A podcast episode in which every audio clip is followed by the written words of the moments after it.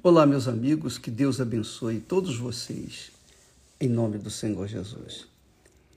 E eu gostaria de fazer uma colocação para vocês com respeito à vontade de Deus. Alguém, alguém perguntou, mas o que é a vontade de Deus?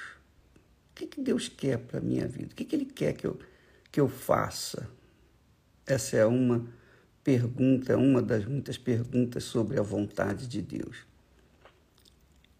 E aí é, eu respondo: a vontade de Deus é que nós andemos na justiça e viremos as costas para as injustiças. Então, tudo que é errado é contrário à vontade de Deus. Então, todo dia, todo santo dia, você, eu, todos nós temos que decidir entre fazer o que é certo e o que é errado. Se nós escolhemos fazer o que é certo, de acordo com a palavra de Deus, o que é justo, o que é correto, então nós estamos fazendo a vontade de Deus. E essa vontade de Deus tem o retorno, porque quando a gente agrada uma pessoa fazendo a vontade dela, então nós temos em troca também o agrado da pessoa para conosco. Simples, é muito simples. O próprio Davi disse: Agrada-te do Senhor e ele satisfará os desejos do seu coração. Então Deus sabe o que está dentro do coração de cada um de nós.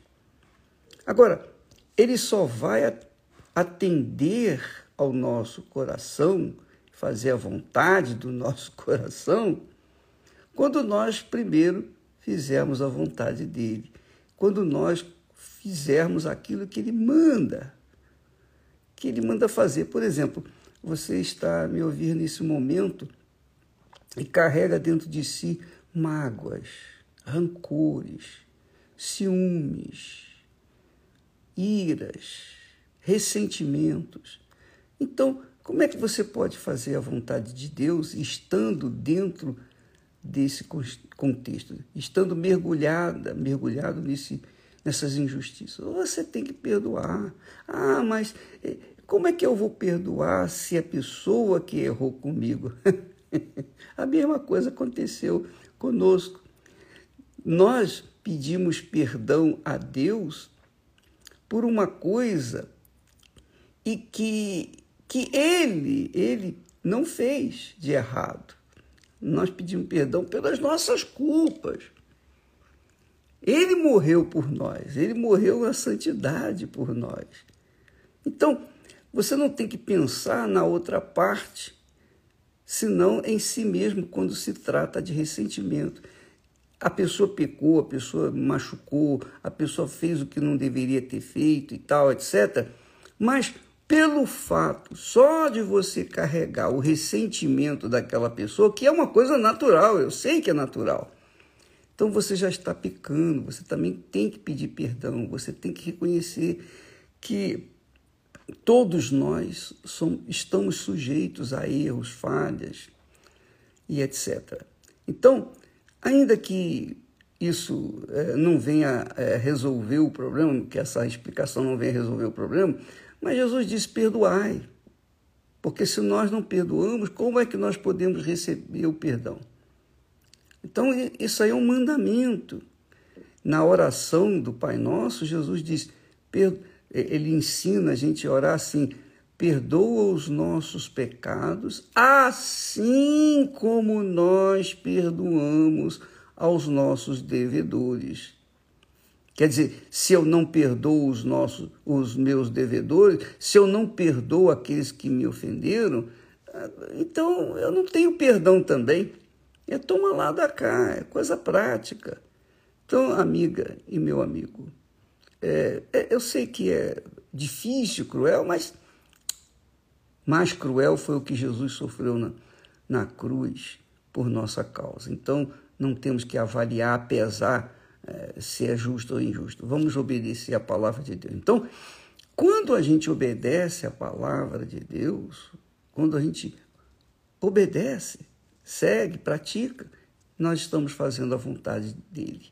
E é óbvio, quando nós nos esforçamos para fazer a vontade dele, ele está vendo e ele com certeza vem resolver os problemas da nossa alma. Tá bom? Então, fique aí uma dica para você que está enfrentando, por exemplo, por exemplo, a grande, a grande necessidade de receber o Espírito Santo.